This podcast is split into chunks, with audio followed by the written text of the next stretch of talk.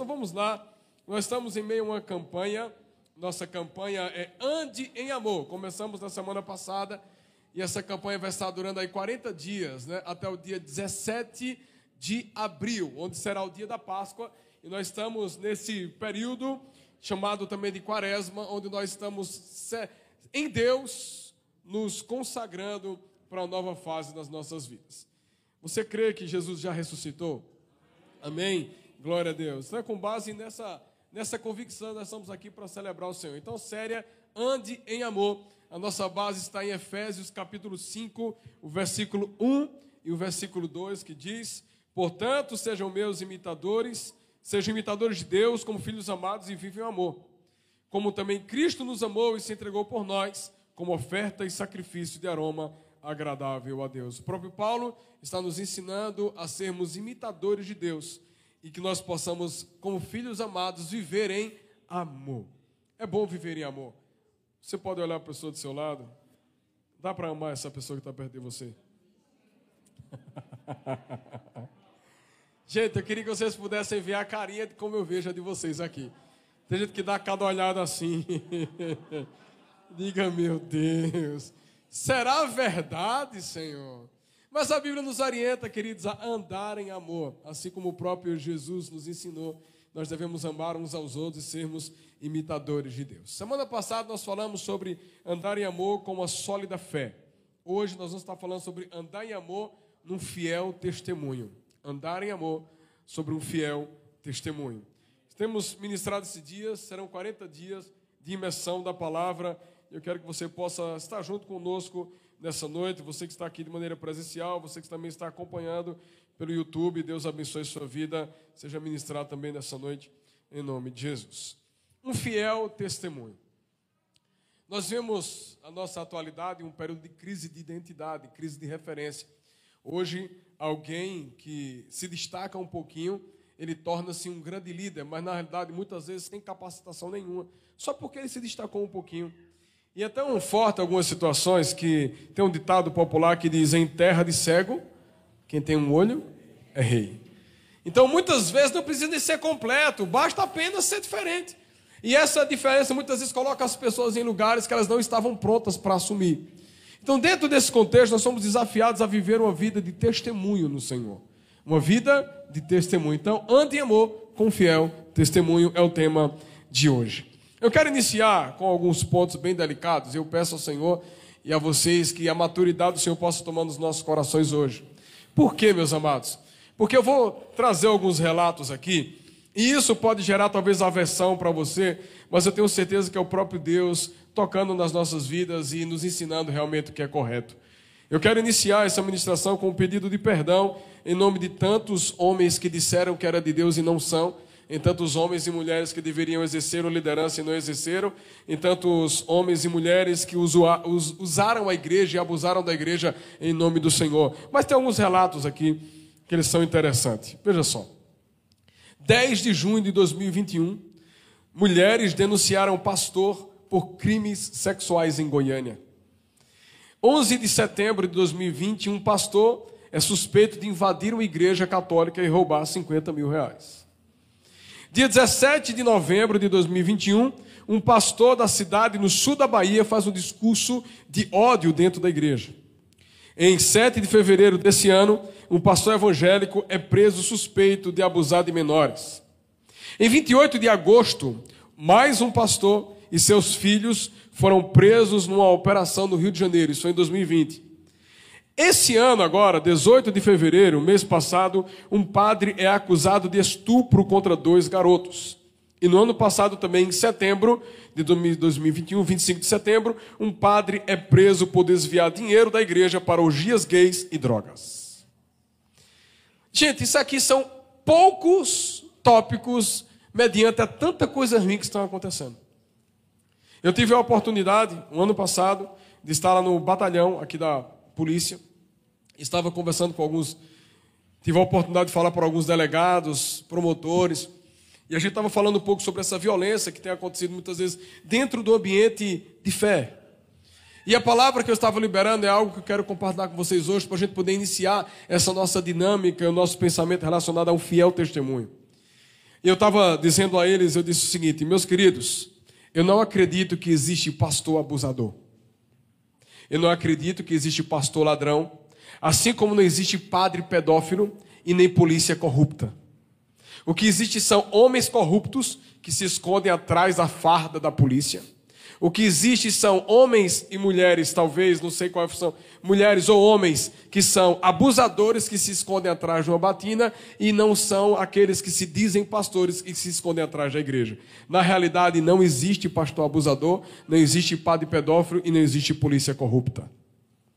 Muitas pessoas usam o título para simplesmente esconder as suas próprias fragilidades e nojeiras. Sabe por quê? Porque nós estamos em crise hoje, porque aqueles que deveriam dar testemunho não deram. Aqueles que talvez deveriam ser referência para nós, não foram. Aqueles que talvez deveriam ser alguém que poderia nos guiar, não nos guiaram. Só que o que é que acontece, irmãos? Talvez você já tenha sofrido por isso em algum lugar, em algum ambiente da sua vida. Só que isso não lhe dá o direito de abandonar Jesus, porque Ele é o pastor fiel. E Ele nunca deixou você, Ele nunca abusou você e Ele nunca entristeceu seu coração. Infelizmente, homens e mulheres que deveriam ser referências não foram. E por isso que eu quero aqui nessa noite, em nome de Jesus, clamar ao Senhor que o seu coração já comece liberando um perdão para que você possa crescer. Porque se você parar naquelas pessoas que um dia te feriram, daqueles que um dia eram para ser referência da sua vida e não foram, infelizmente a lista só vai aumentar. Infelizmente, esses relatos que nós passamos aqui, isso apenas são gotas de tantas pessoas que, infelizmente, perderam-se na fé. Mas não na fé de um Deus poderoso, mas na fé de alguém que estava doente e não teve coragem de expor suas fragilidades e entregar suas doenças para ser curado. Então, em nome de Jesus, eu quero que você possa nessa noite começar com algo no seu coração. Primeiro, ame a Jesus e depois ame a sua igreja. Ame Jesus e ame a sua igreja. Ame o seu povo, ame seus irmãos, ame estar em igreja, ame aqueles que são líderes sobre a sua vida. Não é porque talvez algum dia alguém te feriu que todo mundo vai ser igual. Ninguém aqui é igual. A gente sempre fala, irmãos, e às vezes a pessoa chega aqui na igreja e aí às vezes vem nos tratar de maneira diferente. Eu só digo o seguinte: se o teu pastor te feriu, eu quero dizer que o teu pastor não era eu. Então, se você tiver problema com aquele pastor que te feriu, resolva com ele, porque eu não sou ele. Não use as suas dores com ele para me culpabilizar de algo que eu não fiz. É a mesma coisa você talvez desejar entrar num relacionamento tentar construir algo sólido e talvez algum dia você foi ferido no relacionamento e muitas pessoas têm dificuldade de se relacionar novamente, por quê? Porque um dia alguém feriu e talvez essa pessoa acredite que o resto da vida ela vai ser ferida por aquela outra pessoa, mas na realidade as pessoas são diferentes, nós somos diferentes, porque Deus ele habita em nós, e existe muita diferença quando a gente permite que Deus habita em nós. Amém? Você pode perdoar vidas nessa noite? Você pode até dizer, mas pastor, o senhor não sabe o que é que aconteceu comigo? Talvez. Alguns talvez até podem ter um dia ter passado para mim, outros não.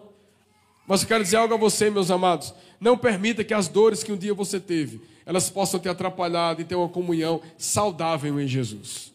Comece liberando perdão sobre aqueles que dia te decepcionaram. E não use isso como justificativa para não permanecer na fé. Diga ao irmão assim, diga amém. Ele respondeu o que, irmão?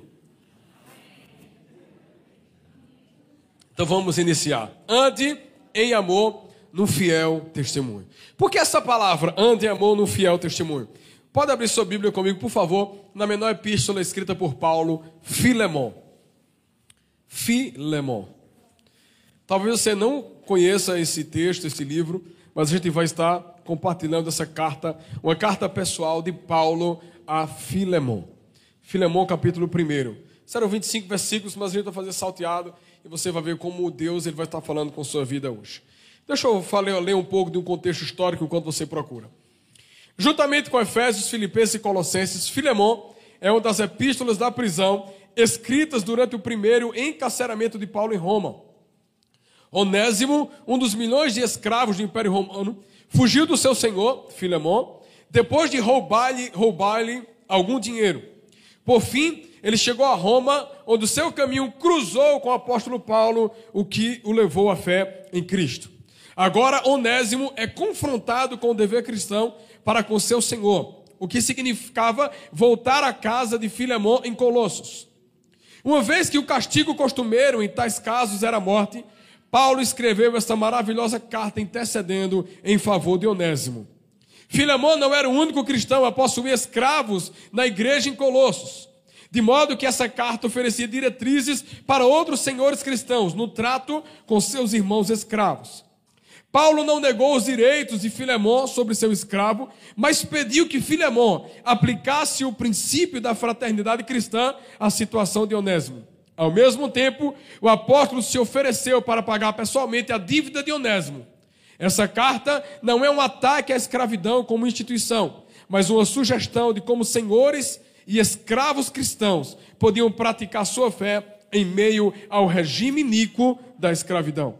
É possível que Filemão tenha liberado Onésimo e o tenha enviado de volta para Paulo. Também foi sugerido que Onésimo se tornou ministro do Evangelho e, posteriormente, bispo da igreja em Éfeso. Você já conhecia Onésimo? então, prazer, esse é Onésimo. Você conhecia Filemão? Então, prazer, esse é Filemão. É uma carta pequena, uma carta pessoal que o Paulo escreveu em favor de um homem, em favor de um escravo. Nós lemos um pouco esse contexto, onde fala que Onésimo, ele era um escravo de Filamon. E acredite, Filamon era um cristão. Mas a cultura romana, a cultura dessas nações, inclusive, respaldou e refletiu na nossa cultura de hoje. Muitas pessoas viviam um ambiente de escravidão. Essa cultura de escravidão, ela fazia com que homens pudessem dominar homens. E a Bíblia diz que o homem pode dominar tudo, menos outro homem. E abrindo parênteses, muitas pessoas até dizem: Eu prefiro conviver com animal do que com gente. Sabe por que muitas vezes diz isso? Porque o animal, muitos de nós podem dominar, gente não. Gente não. Então, isso dá a ideia também de um falso governo. E Jesus olhou para Adão e disse assim: Adão, dominai sobre as árvores dos céus, sobre os peixes, sobre os animais. Mas nunca Deus disse: domine sobre outro homem.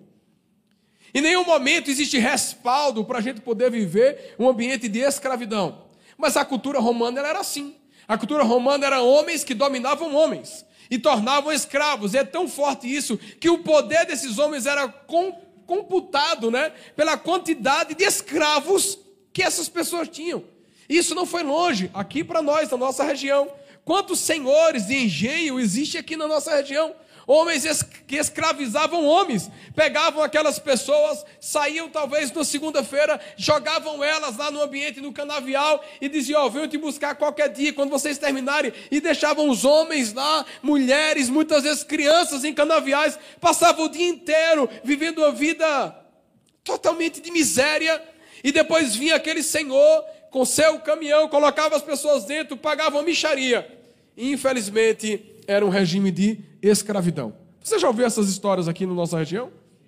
É muito normal, é muito infelizmente, mas graças a Deus que o próprio Deus ele foi mudando a mentalidade das pessoas. Você vai ver que o Martin Luther King, uma das grandes lutas desse homem era contra a segregação. A igreja norte-americana, em vários momentos, tinha. Você chegava lá, tinha a igreja e tinha as cadeiras do branco de um lado e a cadeira dos negros do outro. Mas isso também não foi longe. Eu não sei se você conhece uma praia aqui pertinho de nós chamado Itamaracá. Lá em Itamaracá tem um ambiente chamado Vila Velha. Vila Velha é um ambiente lá próximo à praia de Itamaracá, que lá vai ter um, um pouco da história do Brasil. E dentro daquele ambiente vai ter lá uma igreja, que era a igreja dos brancos, e do lado tinha a igreja dos negros. Só que a igreja dos negros ela virou ruína e a igreja dos brancos ainda estava de pé. Então, dentro desse contexto, o que, é que acontecia? Os senhores de engenho, os seus líderes, eles saíam com seus escravos, talvez para aquela missa matinal no domingo, e eles levavam os escravos para aquele lugar. Só que a igreja dos negros, ela não existiu porque era para acolher os negros, não. A igreja dos negros existiu porque os negros não podiam entrar na igreja dos brancos. Então, para poder eles não ficarem aí, ó, faz uma igreja para que eles possam cultuar. Só que é interessante, na mesma, no mesmo ambiente, na frente da igreja, tem aquele chamado tronco, onde os negros que desafiavam seus senhores, eles eram humilhados e, e eram espancados na frente de todos, na frente da igreja. Ao longo dos anos, as pessoas, mesmo vivendo uma vida de fé, elas infelizmente permitiram usurpar o direito para dominar outras pessoas. Pessoas que não sabem lidar simplesmente com a gentileza, mas simplesmente desejam viver uma vida de brutalidade e de domínio. E como é que eu ia para a casa do meu Deus, cultuar a um Deus pelo qual eu declarava ser o Senhor da minha vida, mas a pessoa que trabalhava para mim nem sequer sentava na minha mesa para comer comigo? É ou não é? Quantas famílias tinham suas, suas secretárias, ou que eles chamavam muitos de empregadas, que na realidade o empregado ou a secretária não podia sentar na mesa para comer, tinha que ter uma comidazinha para ela escondida lá no ambiente. Mas eu tenho a professar a fé, Jesus é o meu Senhor. Isso fez com que as pessoas se distanciassem desse Deus que muitos de nós acreditam. Porque o nosso Deus, ele é um Deus de acolhimento, de paz. O nosso Deus é de compartilhar. O nosso Deus é aquele de incluir. A palavra inclusão está em moda, mas na realidade ninguém inclui. Só Jesus inclui. O resto é faça. O resto é faça. O resto é usurpar ou usar do direito do outro. Mas na realidade, Jesus é aquele que inclui. Então, se na sua mesa, meu amado, todas as pessoas, aqueles que estão dentro da sua casa, elas são dignas de sentar na sua mesa. Você conhece alguém que já fez isso? Que quando era na hora do jantar, a empregada não podia sentar na mesa? É? Mas o pior de tudo, ela não podia sentar na mesa porque ela era, talvez, né?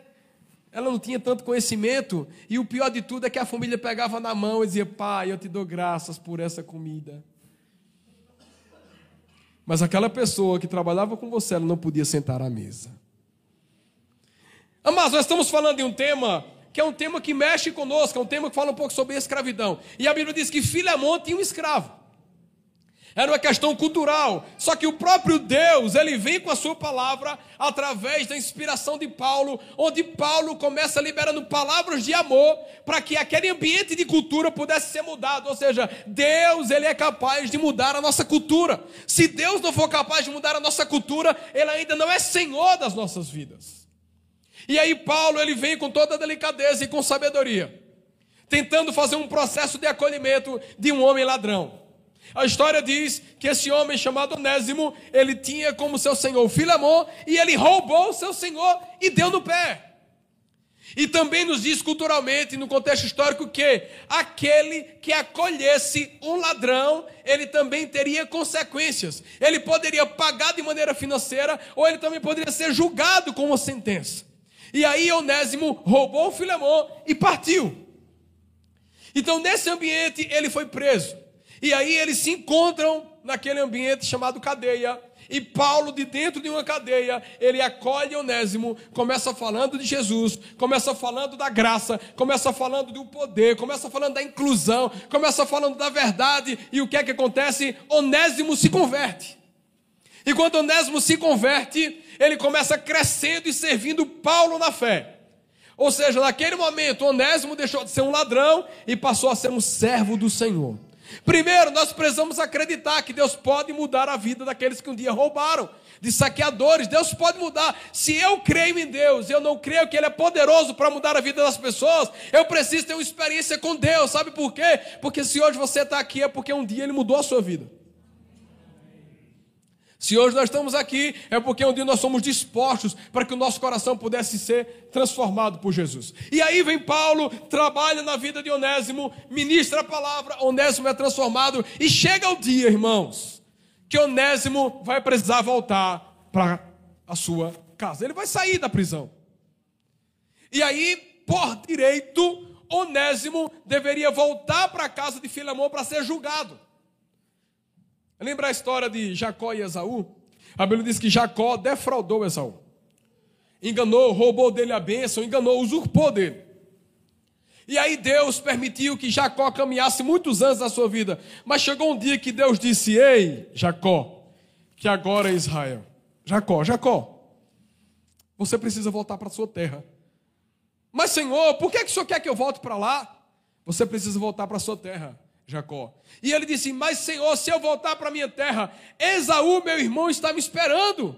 E ele disse que se ele me encontrasse na próxima vez, ele iria me matar. Você já imaginou? Deus mandar você para uma terra pela qual o seu nome está lá escrito como procurado? Já imaginou? Aquela terra que um dia te feriu e Deus diz assim: é para lá que você vai ter que voltar para reparar sua vida e seguir em frente. E aí Jacó disse: tem jeito não? Deus disse: tem não, tem que voltar. E aí a Bíblia diz que Jacó está voltando, e aí chegam os mensageiros de Jacó dizendo: Jacózinho, Esaú está vindo, teu irmão. Ele veio com uns 400 homens. Eu vou dizer a você: é melhor começar orando. e aí a Bíblia diz, meus amados, que o próprio Jacó, ele temendo a sua morte, ele diz que ele faz uma terceirização. Ele, terceirização não, ele, ele segmenta a sua família. A família era grande, ele disse: ó, uma banda fica lá, outra banda fica aqui. Porque se Esaú matar a gente, só matar metade. Ele teve, tinha medo, irmãos. Mas a Bíblia diz que ele obedeceu ao Senhor. E todas as vezes que a gente obedece ao Senhor, Deus nos dá as estratégias. Se você obedecer ao Senhor, Deus vai te dar sabedoria e estratégias no processo de reconciliação. E aí vem Jacó voltando, e Jacó disse: Eu preciso amansar o coração de Esaú. E ele manda os seus servos na frente com presentes, com animais para Esaú. E quando a Bíblia diz que quando ele vai chegando para Esaú, e se Esaú perguntar, ele treina o pessoal. Diz assim: olha, quando Esaú chegar para você, ele vai perguntar: quem são vocês? Aí vocês vão dizer isso: olha, eu sou o teu servo servo do teu servo Jacó. Ele já estava dizendo: olha, quando você encontrar, já começa preparando o caminho, porque se o bicho pegar, diminui. Né? Ele ensaiou isso e eles foram fazendo esse processo, e a Bíblia diz que eles encontraram Esaú. E aí Esaú olhou e disse: Quem são vocês? Ele disse: Nós somos servos do teu servo. Isso é um presente do teu servo. Só que tem um detalhe, meus amados. Acredite sempre: Deus vai te dar estratégia, mas quem vai mover o coração é Ele mesmo. Deus é quem move o coração das pessoas. E aí lá vem Esaú voltando, e aí chega o dia de estar Jacó frente a frente com Esaú. Eu não sei se você já teve essa sensação, mas eu acho que as pernas tremeram. Esaú disse: Ponto, Senhor, o Senhor mandou eu voltar, estou apenas na obediência. E a Bíblia diz que por conta da obediência de Jacó, a Bíblia diz que Esaú vem, abraça o seu irmão, quanta saudade estava de você. Quando nós obedecemos, irmãos, Deus ele prepara os ambientes. E é um pouco parecido porque o próprio Paulo diz assim: Ei, Onésimo, Deus mudou você? Mudou, Paulo, mudou. Ele disse: Pronto, agora você vai ter que voltar para a terra pela qual você afligiu o seu Senhor. Deixa eu contar uma história para vocês. Essa história é minha mesmo. Eu, antes de iniciar a ICP, nós estávamos no processo e passamos um tempo de oração. Ficamos média de 100 dias orando para saber o que é que Deus queria conosco em Caruaru. Qual era, qual era o direcionamento divino para nós? E aí Deus foi trazendo respostas para as nossas vidas. E esses direcionamentos fez com que a gente pudesse fazer um processo de mapeamento em Deus. E a primeira coisa que eu estava fazendo com Valquíria era: nós vamos iniciar algo no Senhor, mas existe alguma coisa na nossa vida que não nos respalda. Irmãos, a primeira vida a ser mapeada tem que ser a sua. O primeiro exame tem que ser o seu. Nós precisamos olhar para o espelho e dizer assim: existe algo em mim que precisa ser reparado por Deus. Eu não posso olhar, eu fui muito decepcionado na minha história, mas eu não poderia jamais colocar a responsabilidade no outro de algo que eu mesmo precisava ser livre. E aí eu parei e a gente começou mapeando a nossa vida. Vamos olhar financeiramente, graças a Deus nós não devemos a ninguém, graças a Deus, o nome está limpo. Né? CPF, não, está tudo em paz, graças a Deus. Isso aqui defraudou alguém? Não, graças a Deus. A gente começou fazendo lista. E aí Deus me fez lembrar de um documento. Um documento chamado reservista. Quem aqui já tirou a sua reservista? né? Todos nós aqui. Ô, oh, glória. E aí eu olhei e Deus me fez lembrar a reservista. Quando eu pego a minha reservista, estava lá morador de Vitória de Santo Antão. Eu disse, meu Deus, eu nunca fui morar em Vitória de Santo Antão. Mas na realidade, eu naquela ânsia de não servir ao exército, nossa casa estava passando por muitas dificuldades, mas isso não justifica, porque quem é bom de justificativa é ruim de arrependimento, não é assim? E a gente estava com várias justificativas e não, não posso, porque eu tenho um risco de perder meu emprego. E aí a nossa família foi lá pedir uma ajuda. Eu sei que eu fui numa cidade vizinha aqui tirar o, o documento. Eu falei a história para a mulher. A mulher disse: Não, tudo bem, já for aqui. E aí ela manda eu ir embora, e depois de um tempo eu volto para pegar minha reservista, não olhei nem, nem de que cidade era, eu só vi, liga que coisa boa, não vou servir o exército, peguei. Quando eu peguei a reservista, a mulher disse, agora juro pela bandeira. E aí, depois daquela agonia inteira, beleza, vim embora. E quando eu pego a minha reservista, tá lá, Vitória de Santo Antão. E Deus falou muito comigo. Você quer implantar algo em Caruaru, mas você não está morando em Caruaru. Porque no seu documento você é morador de Vitória de Santo Antão. Eu disse, Senhor, isso aqui está errado e vai ser reparado ligeiro. E o meu receio, vou ser preso. Lá vai eu, pego o carro, já treino Valkyrie, ensaio com Valkyrie disse, amor, a gente vai de guerra. E ela, vamos embora, amor, vamos embora. Eu digo, tá bom, boazinha. Quem for preso vai ser eu. Né? Mas ela me estimulou e aí chegou, ela disse, não, Deus está cuidando de tudo, vamos, amor. E a gente foi, pegou, parou o carro. Eu disse, ó, eu vou descer, você fica no carro, que qualquer coisa você já vai para casa, eu fico aqui. e aí eu peguei a reservista, aí cheguei lá, pedi um momento, queria falar com a pessoa responsável.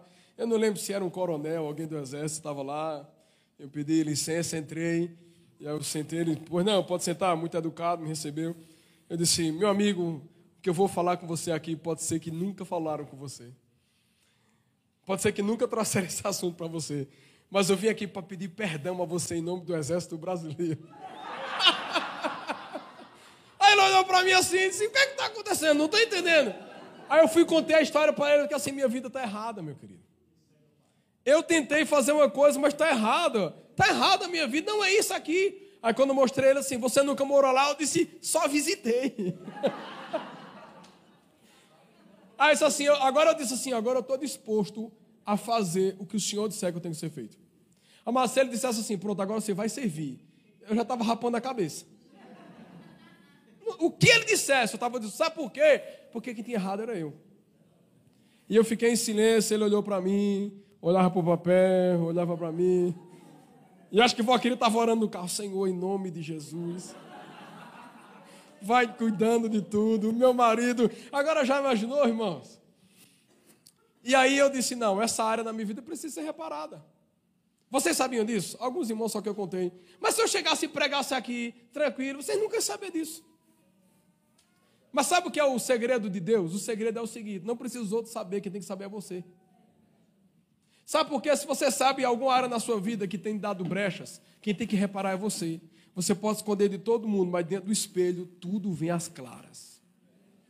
Quando você vai dormir, você vai lembrar, enquanto você não reparar, isso vai ser perturbação para o seu sono. E aí a gente foi, eu tratei ele e disse: tá bom, volte tal dia. Pegou minha reservista, eu fui embora, eu disse: amor, graças a Deus, ó, hoje está tudo certo. Vamos embora ligeiro, porque ele muda de ideia. Irmão, deu uma ré, me acelerado e partiu, sai lá, te liga. Vai que ele dissesse, ei moço, volta aqui. E aí eu voltei no dia determinado que ele mandou eu voltar, falei com as mulheres lá. E quando eu cheguei lá, ele estava com a, nova reservista, né, como cidadão de Caruaru. Amado, isso é um documento simples, mas quando eu peguei aquilo, eu disse: pronto, agora Deus está devolvendo a minha autoridade sobre a minha cidade. Então, eu peguei aquilo, ele está lá guardado lá. Se você vai ver, a data dela está diferente. Ou seja, eu servi ao exército não só com 18 anos, mas eu servi com 30 e alguma coisa. Porque a data foi alterada como cidadão, ou seja, naquele momento eu estava sendo perdoado por algo que eu tinha feito. E aquilo ali poderia me custar alguma coisa, mas isso não pode impedir a gente de viver uma vida de retidão em Deus. Não pode. Nenhuma coisa pode ser um justificativo para a gente não reparar a nossa vida. E é um pouco essa história do próprio Onésimo. Paulo diz, Onésimo, você vai ter que voltar. Mas eu posso ser morto, eu posso ser julgado. Aí Paulo diz, agora fique tranquilo que eu vou interceder por você. Amar, todas as vezes que a gente decide fazer o certo, Deus vai colocar alguém para interceder por nós. Pode ter certeza. Da mesma medida, se você também quiser fazer algo errado, o diabo vai colocar alguém para te ajudar. Pode ter certeza. Mas quando a gente decide fazer o que é certo, o próprio Deus direciona as nossas vidas. E aí Paulo ele começa escrevendo a carta a Filemão. Vamos lá.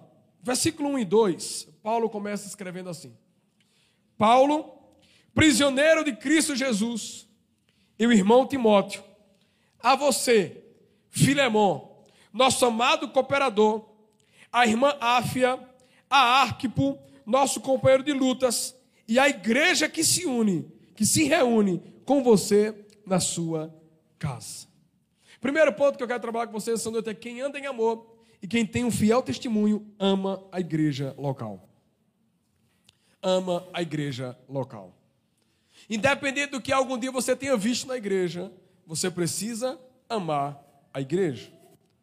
Nós amamos a igreja local por quê? Porque nós entendemos que nós somos amados por Deus antes de nos posicionarmos dessa forma. Então o próprio Paulo ele inicia essa carta a Filemão fazendo uma apresentação. Eu sou Paulo, prisioneiro de Cristo.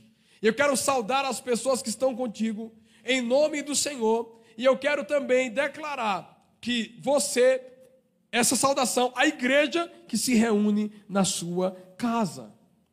Filemão era um homem que, dentro do, da, da tradução do seu nome, Filemão significa aquele que é gentil.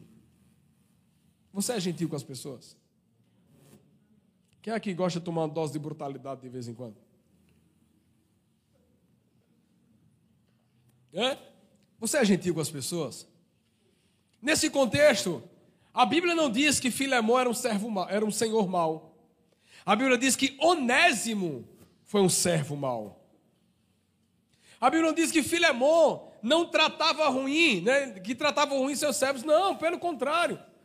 Paulo tinha intimidade e escreveu a Filemão: Filemão, eu quero saudar você e a igreja que se reúne na sua casa. Filemão era um homem que tinha dentro da sua casa um ambiente de adoração. E Paulo começa essa introdução dizendo que aquele que anda em amor, ele tem um fiel testemunho. Deixa eu fazer uma pergunta a você. O Brasil está bem engraçado ultimamente, né?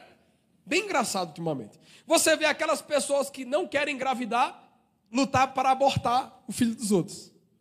Não é assim? É ou não? É assim. Você vê uma pessoa que já está no seu oitavo casamento sendo conselheiro amoroso. É assim o Brasil está assim. Você vê um menino rebelde que não honra seus pais querer dar palestras de obediência. Você vê tantas coisas acontecendo no nosso Brasil. Uma pessoa acusada de roubo dizer que é o mais inocente do Brasil. Não existe ninguém mais inocente do que ele. Essa tem sido, infelizmente, gente, esse contexto pela qual nós estamos vivendo. Homens e mulheres que deveriam ser exemplo e não são. E dentro de tudo isso, eles de deveriam prestar conta na seriedade da sua, daquilo que é correto. E aí, quem não tem autoridade está querendo ensinar. Quem não tem vida com Deus está querendo discipular. É um monte de gente agora coach que nunca dá conta de ninguém. Pastores de internet que você não consegue nem sentar com ele na mesa para bater um papo e ainda cobra de você um certo dinheiro para você ouvir para ouvir uma mensagem, chorar, se arrepiar e sair dali sem acompanhamento. É um monte de pessoas que falam de libertação, fazem curso de libertação, o povo se arrepia e chora e sai de lá sem ter ninguém para colocar a mão no ombro e dizer assim: Eu vou cuidar de você. Amados, quem deveria fazer não está fazendo. Por isso, quem não tem autoridade está fazendo. Então, dentro desse contexto, nós precisamos buscar em Deus um ambiente de fidelidade no nosso testemunho. Você que talvez está no seu casamento, se você tem uma crise no seu casamento, você teria coragem de pedir um conselho para a pessoa que está no seu oitavo divórcio? Você teria coragem? Por que você não teria coragem? Porque essa pessoa não é exemplo para você. Não é exemplo para você. Precisamos buscar pessoas que tenham um exemplo de vida. Filemão era um deles. Filemão tinha uma celebração, um culto na sua casa. E Filemão amava ao Senhor. Era um homem transformado por Deus. Era um bom Senhor. O ponto 2, andar em amor e viver uma vida de fiel testemunho, ela vai estar associada ao nosso amor, o trato. Continuando, versículo 3 a 5. A vocês, graça e paz da parte do nosso Deus, nosso Pai, Senhor Jesus, Senhor Jesus Cristo. Deus, sempre dou graças a meu Deus, lembrando-me de você nas minhas orações, porque ouço falar da sua fé no Senhor Jesus e do seu amor por todos os santos. O que é que chegou aos ouvidos de Paulo? Que Filemão era um homem de fé e que tinha amor pelas pessoas. Uma vez eu fui no estabelecimento de um crente, e quando eu cheguei lá nesse ambiente, esse rapaz tratou tão mal o funcionário, que eu disse: está repreendido. Você que é dono de empresa, as pessoas que são seus, seus funcionários, eles seriam capazes de frequentar a mesma igreja que você? Será que as pessoas que estudam com você, eles poderiam frequentar a mesma igreja que você? Ou será que o bom trato não existe? E aquele homem tratou tão mal o funcionário que eu disse: pronto. Como é que você vai querer que ele siga Jesus se você trata ele mal? Lembra do nome Filemão? Aquele que é gentil. Nós precisamos ser gentil com as pessoas. Nós precisamos ser gentil com as pessoas. Ou talvez algum de nós chegue num restaurante e talvez o garçom não esteja no dia bom. E talvez alguém possa levantar e dizer uma palavra dura sobre aquele homem. O que é que te faz diferente dele? Nós precisamos ter um bom trato. Porque o bom trato revela Cristo. O bom trato é, mas, eu sou assim mesmo, é assim mesmo, então tá bom. Quando o jugo de Deus pesar sobre a sua vida, diga a Ele. Diga a Ele. Eu sou sincero, sinceridade não quer dizer hipocrisia e nem agressividade, filho. Sinceridade é o bom trato. O bom trato ele é com amor. Você sabe o que, é que significa a palavra exortação? Exortação não é bater no outro, é animar o outro. Exortar é gerar ânimo na pessoa para que aquela pessoa seja a melhor versão dela mesma. Então, dentro desse contexto, o próprio Paulo diz assim: Filemão, eu estou ouvindo histórias sobre você, e o que eu tenho ouvido tem alegrado meu coração, por quê? Porque você é um homem de fé, e o seu amor tem sido contagiante na vida de muitas pessoas. Deixa eu fazer uma pergunta: se as pessoas pudessem falar de você através de um comentário, o que, é que ela falaria de você hoje? Que você tem uma fé atuante, que você ama as pessoas, ou que talvez eu e você não tenhamos o bom trato com as pessoas? O que é que vai reverberar na história? Paulo escreveu algo que ouviu, irmãos. Paulo disse: Eu tenho ouvido histórias a seu respeito. A pergunta é: qual é a história que as pessoas estão ouvindo a nosso respeito? Ô pastor, mas estão falando mentiras. Amado, fique tranquilo, porque sempre as pessoas vão mentir a seu respeito, é normal. Eu escrevi um devocional do Família Todo Dia sobre isso. O problema não é as pessoas falarem de nós. O problema é que o que elas falarem seja verdade. O problema não é ela falar uma calúnia, se for mentira, o próprio Deus vai dissipar. Agora, se for verdade, se preocupe, porque você e eu vamos ter que prestar conta. Esse não é o problema, o detalhe é o que é que as pessoas têm ouvido ao seu respeito. Quando fala no seu nome, é tão forte isso aqui. E, e às vezes o pessoal fala essa questão de pastor. Uma irmã aqui na igreja ela disse a mim, pastor, eu peguei Uber uma vez. E quando eu disse, vinha no Uber, ele perguntou: vai para onde? Vou para a igreja. É onde é a igreja? Aí ela foi falando da igreja. Aí quando ela disse que estava parando aqui na porta, aí o Uber disse: Eita, eu conheço o teu pastor. Ela disse: Ponto, vai falar mal dele agora. Ninguém pensa em falar de bem do outro, né, irmão? E ela disse: Eita, vai falar mal agora. Aí ela disse que o rapaz falou diferente, falou bem, graças a Deus, meu Deus, graças a Deus. Irmão, você sabia que na cabeça dela talvez já tenha passado o filme Vou sair da igreja. Por quê? Porque antes talvez alguém tenha ferido ela. E aí a gente já fica naquela expectativa do que é que vão falar ao nosso respeito. Pergunta ao seu irmão, o que é que estão falando por você por aí? O que é que está falando de você por aí? Pergunta ao seu irmão agora assim: o que eles estão falando é verdade ou é mentira?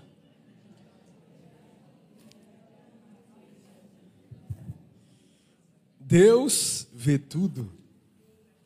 Próximo ponto, ande em amor. Andar em amor no fiel testemunho nos leva ao conhecimento de Cristo. Versículo 6: Oro para que a comunhão que procede da sua fé seja eficaz no pleno conhecimento de todo o bem que temos em Jesus. Nossa vida, nosso testemunho precisa revelar Cristo.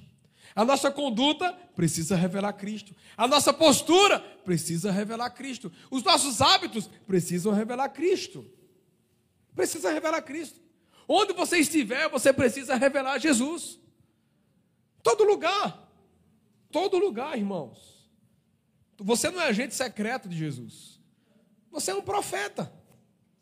E o profeta ele carrega a presença, e onde ele carrega a presença, as pessoas têm que olhar para você e dizer: Eita, isso é crente de verdade, né? Pode ter certeza. Tem um escritor que diz que nós somos a Bíblia que o mundo lê. Nós somos a Bíblia que o mundo lê. O mundo não lê a Bíblia natural. O mundo vai ler você. Então tenha certeza que quando você estiver andando por aí, o povo está examinando sua vida. Ô oh, pastor, mas eu não gosto disso. Então tá, mude de mundo, vá para Marte. mas enquanto estiver nessa terra, as pessoas vão examinar você. As pessoas olham para você, meu filho. Pode ter certeza, a sua vida é pública. E pode ter certeza que você pode se esconder no mais profundo abismo. Vai ter gente vendo você lá. Para onde você for, os olhos te contemplarão. E as pessoas vão olhar para você e vão saber qual é a postura dele. Eita, que eu quero ver a resposta dele agora. Aí o mundo para, as câmeras viram para você, todos os holofotes ligam e fica lá a expectativa para milhares de pessoas esperando para saber sua resposta. Acredite, as pessoas olham para você. E você precisa revelar Cristo nas suas palavras, nas suas ações, nos seus relacionamentos. Ande amor no fiel testemunho, na sua alegria contagiante. Dê um sorriso para o seu irmão, por favor. Ô pastor, estou de máscara, aperta os olhos e, e, e, e. Ô pastor, não gosto de rir, principalmente porque eu estou na igreja, eu não gosto de rir. Tem gente que não gosta de rir na igreja, né? Ri em todo canto, mas na igreja não ri. Você já deu um sorriso hoje? Olha o que a Bíblia diz. O próprio Paulo escrevendo para Filemão: Seu amor me tem dado grande alegria e consolação, porque você, irmão, tem reanimado o coração dos santos. Deixa eu fazer uma pergunta, meu amado. As pessoas que você anda com ela, elas animam você, elas matam você.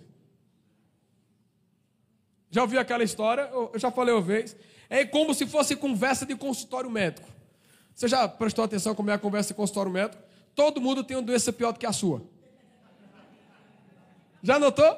Se você chegar lá e dizer, você quer ir no médico por quê? Eu estou com uma dor aqui, ó, na, na, nos quartos, né? Aí a pessoa diz, eu também senti isso.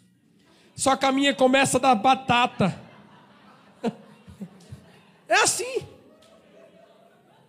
E no final da roda de. Sabe por que vocês estão rindo? Porque vocês viveram isso. Todo mundo fica lá contando história pior, irmão. Contando história pior. Aí chega alguém, você está no médico para quê? Não, é consulta de rotina. Pronto, só quer ser o, o sarado. A gente precisa entender, meus amados, que nós, a nossa vida, o nosso testemunho, tem que alegrar o coração das pessoas. Tem que ser vida na vida das pessoas. Eu não quero olhar para um crente que o camarada só vive chorando e contando testemunho e dizer que Deus é na vida dele. Como assim? Se Deus ele é na nossa vida, Deus é um Deus de alegria. Deus é um Deus de paz. Nós temos uma alegria que permanece, uma alegria eterna que não se acaba. É uma alegria que dura para todo sempre, uma promessa, uma esperança que tudo vai dar certo. Então nós precisamos acordar o nosso dia alegre no Senhor, feliz. Se a gente não dá graça a Deus por nada, pode ter certeza que algo está desregular na sua vida. Nós precisamos, meus queridos, então, da próxima vez que tiver uma situação como essa no consultório médico, que alguém começar aumentando as doenças, você bota a mão na cabeça e diz: em nome de Jesus, eu curo agora a tua vida pelo poder de Deus. A conversa vai se acabar. Agora, se você deixar, alimenta. Então, quem são as pessoas que estão junto com você? As pessoas que caminham com você, elas provocam o sorriso de Deus sobre a sua vida, ou elas serão um canal, uma peça que vai trazer tristeza ao seu coração? Com quem é que você tem compartilhado as suas experiências? Amados, a gente precisa compartilhar experiências com pessoas que a gente pode dizer assim: olha, eu estava orando aí um momento e Deus falou comigo de madrugada, aí eu quero ver outro dizer, e ele não falou comigo também? Veja, não devia ser bom assim? Agora, se você chega para alguém e você diz, rapaz, eu tive uma experiência de madrugada, Deus falou comigo poderosamente. A pessoa diz, pois é, mas comigo não fala. O problema está em Deus? Deus sempre fala. Deus está falando hoje. Agora a pergunta é, irmãos: os nossos ouvidos estão prontos e sensíveis a ouvir o que Deus está falando? Deus está sempre falando. Alguns vão avançar mais, por quê? Porque vão colocar em prática aquilo que ouviram de Deus. Então, alegre o seu coração e procure amizades, vínculos de pessoas que sejam alegres também. Encosto, deixe de lado em nome de Jesus. Deixe de lado. Se não é para glorificar a Deus, diz assim: olha, fica aí, Porque para andar comigo vai ter que se alegrar no Espírito Santo. Em nome de Jesus. Ô pastor, você não conhece a história das pessoas, nem precisa, irmãos. Pastor, você está sendo insensível? Também não estou, porque o Deus que eu conheço, ele transforma luto em festa, assim diz a palavra do Senhor. Ele nos tira as vestes de luto e nos dá vestes de louvor, de alegria. Então a gente não precisa, talvez, nem sequer saber o problema do outro, a gente precisa saber simplesmente que, independente do que o outro esteja passando, existe um Deus que é poderoso para gerar alegria no coração daquela pessoa. Eu não estou dizendo para você não ouvir o outro, não escute. Agora, no final, diga: você sabia que Deus pode alegrar o seu coração em meio a essa dor? Deus pode alegrar o seu coração. Sorria para o seu irmão mais uma vez para ver se você está mais alegre do que antes. Glória a Deus. Diga assim: anda comigo e vamos nos alegrar em Jesus. Vamos dar boas risadas na fé.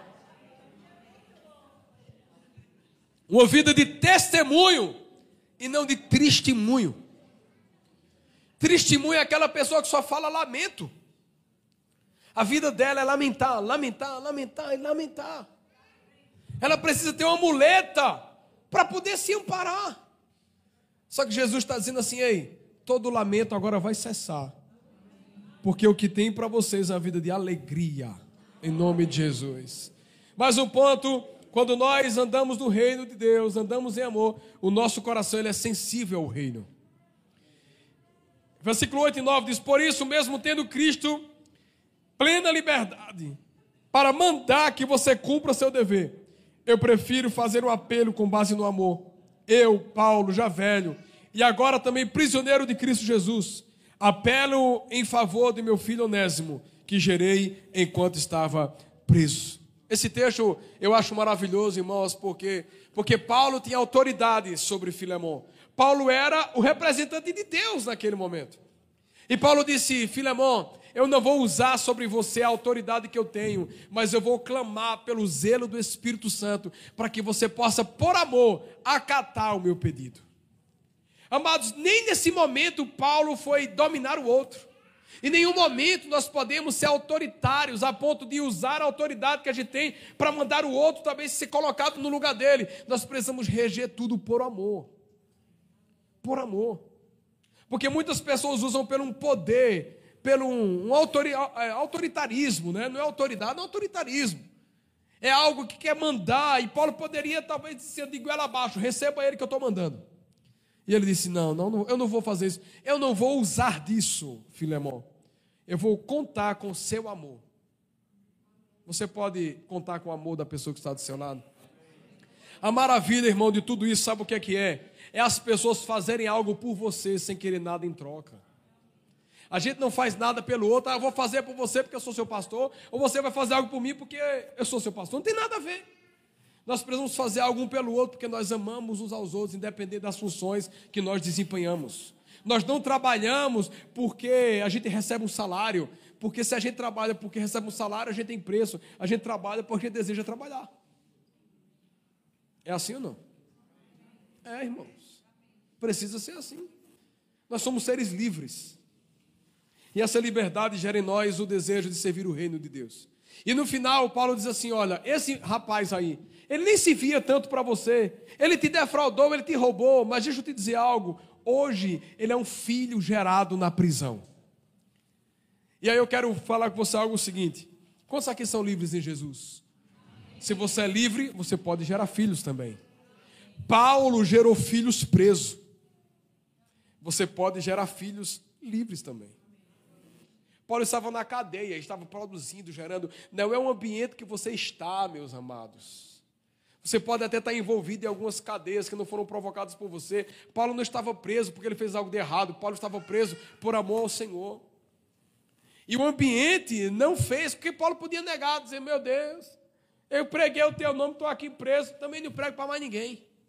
Se o Senhor não me tirar daqui, nada acontece. Pelo contrário, Paulo estava lá condenado por algo que fez em nome do Senhor. E Deus permitiu que um ladrão chegasse perto dele e ele falasse ao ladrão. E a Bíblia diz que dentro de uma cadeia, Onésimo passou a ser o seu filho. Paulo passou a ser o pai da fé de Onésimo. Quem é que você tem gerado esse ano? Quem são as pessoas que você tem gerado pelo seu testemunho? Paulo, quando estava lá, Onésimo começou vendo em Paulo a referência de um bom homem, de um homem de Deus. E isso fez com que ele atraísse aquele homem. Amados, em nome de Jesus, não termine esse ano sem que você não possa gerar um filho no Senhor. Gere filhos em Deus. Gere pessoas que possam ter caminhado com você há um tempo e a vida dela seja transformada pelo poder de Deus, pelo seu testemunho. Você tem essa autoridade em Deus, gere filhos, se ocupe, faça muita coisa, mas gere filhos. Esse é o mandamento de Deus para nós. Ide por todo mundo e fazer discípulo de todas as nações. Esse ano, Deus deseja que você gere filhos na fé. Amém? Coloque isso como meta sobre a sua vida. Quem anda em amor, ele tem um coração perdoador. Quem anda em amor tem um coração perdoador. Aí Paulo escrevendo diz assim: se você me considera companheiro na fé, receba-o como se estivesse recebendo a mim. Se ele te prejudicou em alguma coisa e te deve alguma coisa, ponha na minha conta. Eu, Paulo, escrevo de punho. Ele fez um documento e eu te pagarei, para não dizer que você me deve a sua própria pessoa. Amados, quando nós nos posicionamos, Onésimo decidiu obedecer e Paulo decidiu intermediar. Todos aqueles que obedecem terão o seu intermediador, nós falamos isso. Mas muito mais que isso, Paulo disse: Vai, eu vou mandar uma carta para Filemão, e o que eu vou dizer a Filemão é o seguinte: se esse homem ainda te deveu alguma coisa, eu pago. Lembra do bom samaritano? O que foi que ele fez? Ele encontrou um homem na beira do caminho que tinha sido roubado, saqueado, e ele deixou esse homem na hospedaria e ele declarou algo. Ele disse assim: cuide dele. Deixou um valor e disse: se passar desse valor, na volta eu pago. Você estaria disposto a pagar a conta de alguém? Pastor, diga, depende da conta, pastor.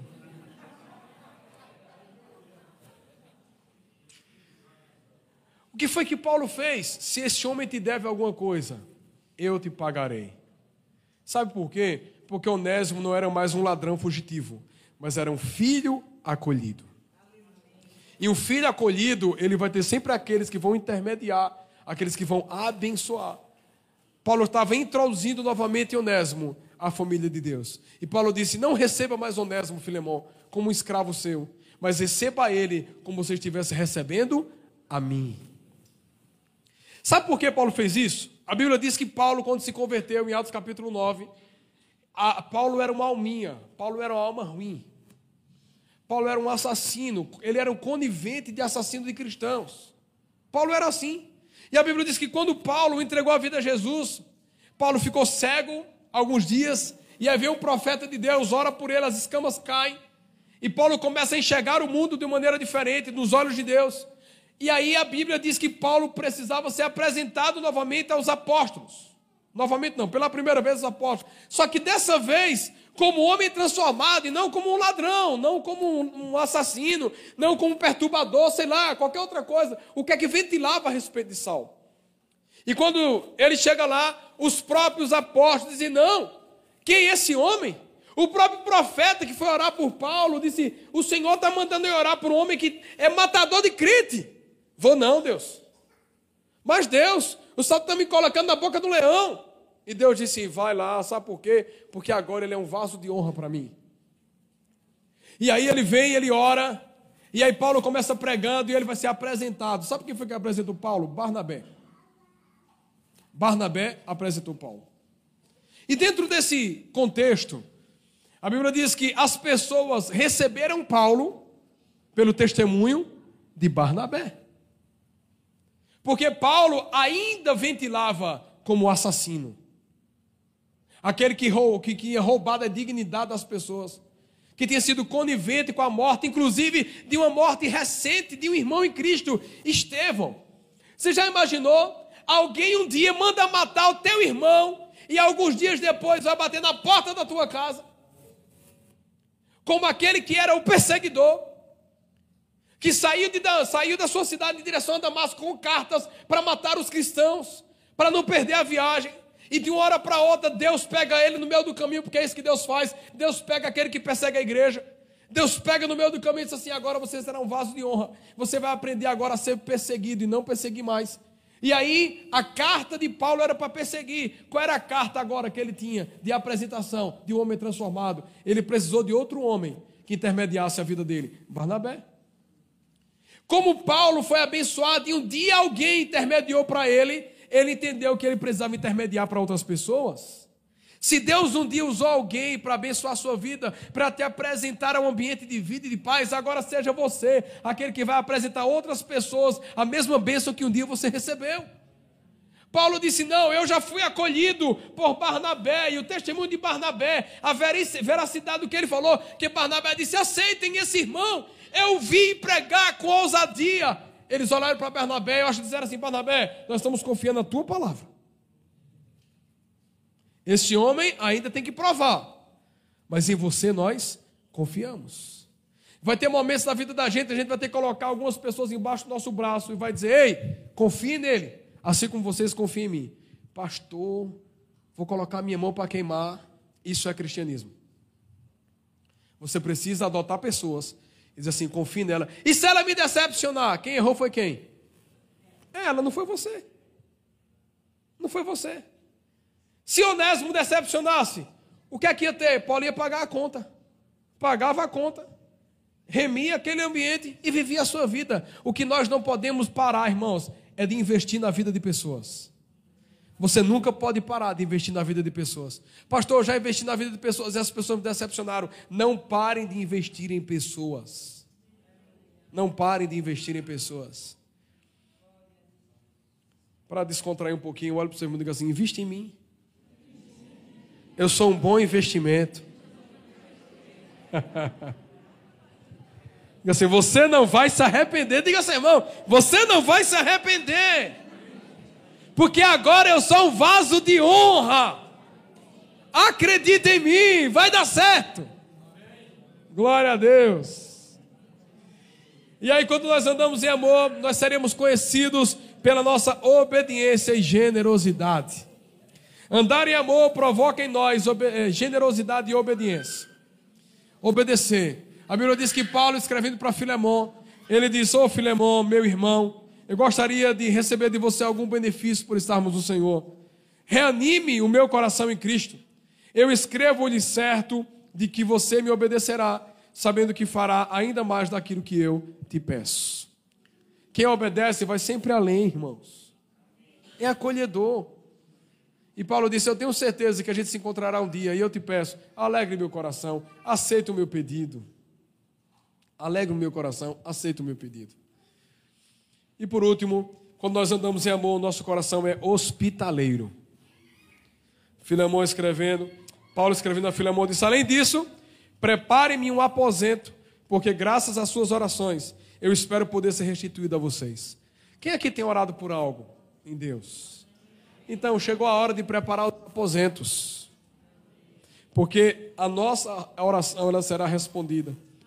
E nós precisamos estar prontos para receber aquilo pela qual nós oramos. Paulo disse: Em breve eu estarei com vocês, prepare os meus aposentos. E eu espero que a gente possa caminhar juntos, porque eu tenho certeza que o perdão fluiu no seu coração. Eu não sei como você tem sido hoje, como é que tem sido a sua caminhada.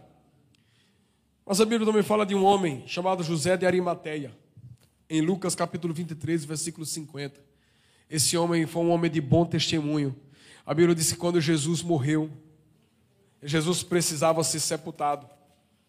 E aí, quem seria aquele que sepultaria o corpo? Você já parou? Muitas pessoas quiseram tocar em Jesus vivo, mas poucos tiveram cuidado com o corpo de Jesus morto tocar em pessoas vivas. Tocaram lá, eu quero Jesus. Muitos seguiram Jesus pelo pão e peixe, pela multiplicação. Muitos seguiram Jesus porque estavam doentes.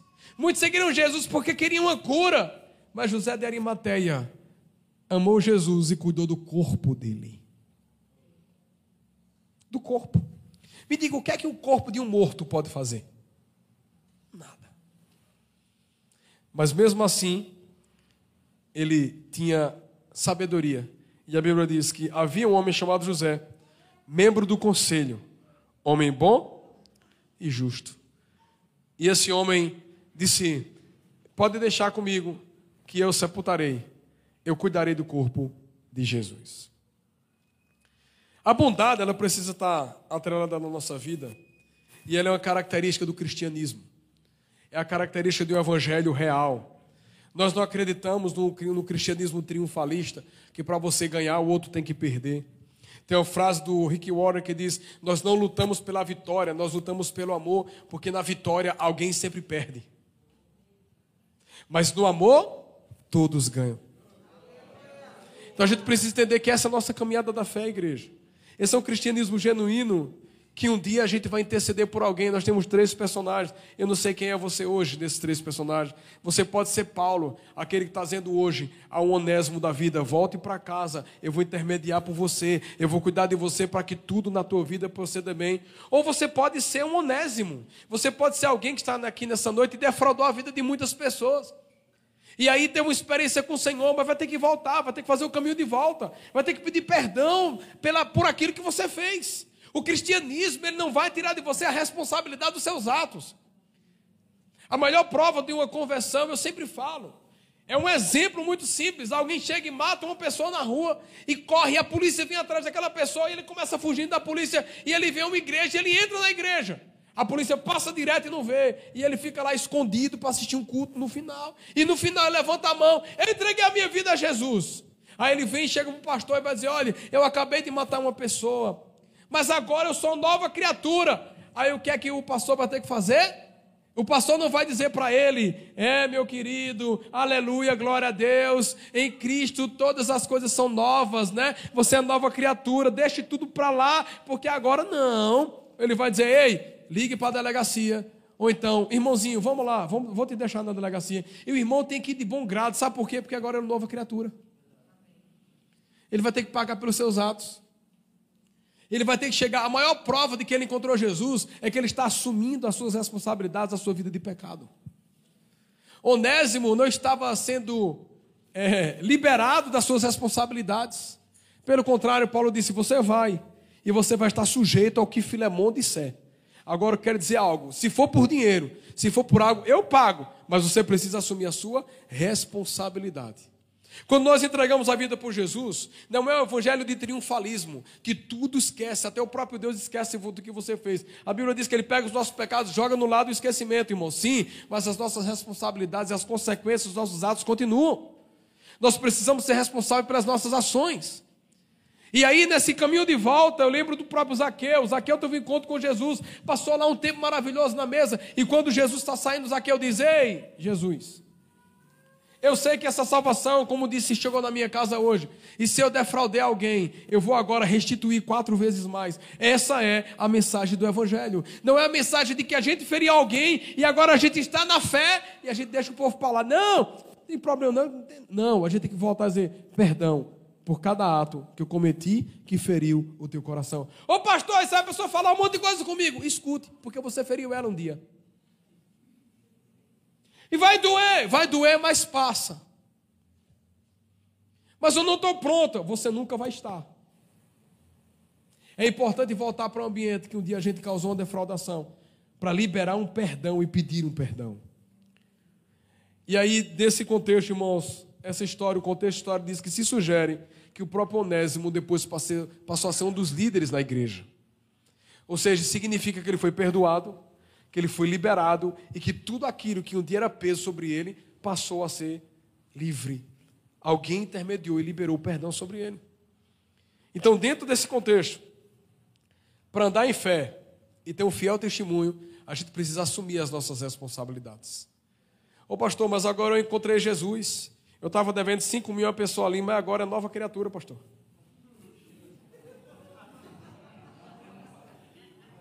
Não, pastor, agora nova criatura. Zerou. Jesus levou tudo e foi mesmo, foi. E, e rapaz.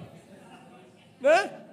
Não, pastor, porque eu feri o coração dos meus pais. Eu feri o coração, mas agora eu feri o coração dos irmãos da igreja. Eu falei umas coisas que eu não devia mesmo. É assim, eu sou assim. É, mas encontrou Jesus, encontrou Jesus é diferente. Se você ferir o coração dos irmãos, encontrou Jesus, bata na porta dos irmãos e diga assim: ó, Onésimo chegou. Talvez ele não entenda. E você só diz assim: por favor, seja um filemão na minha vida. Paulo, aquele que intermediou, Onésimo, aquele que defraudou, e Filemon, aquele que perdoou. Você também pode estar hoje no lugar do Filemon. Você talvez tenha sido defraudado, roubado, humilhado por algumas pessoas. E aí, o que é que você vai fazer? Você vai receber uma carta de Paulo. Eu queria que você pudesse pegar a carta onde tem Filemon e botar o seu nome. E você vai ver que em algum momento as pessoas podem chegar para vocês e você vai ter que liberar um perdão sobre ela. Por quê? Porque se você foi perdoado um dia, você também precisa perdoar. Eu não sei quem é você, se você é Filemon, se você é Paulo ou se você é Onésimo. Com certeza, algum dos três nós seremos. Se você é Onésimo, existe perdão para você. Se você é Filemon, Deus vai te dar capacidade para perdoar. E se você é Paulo, Deus vai te dar sabedoria e força para guiar. Então, que no nome de Jesus, você se apegue a uma dessas palavras hoje.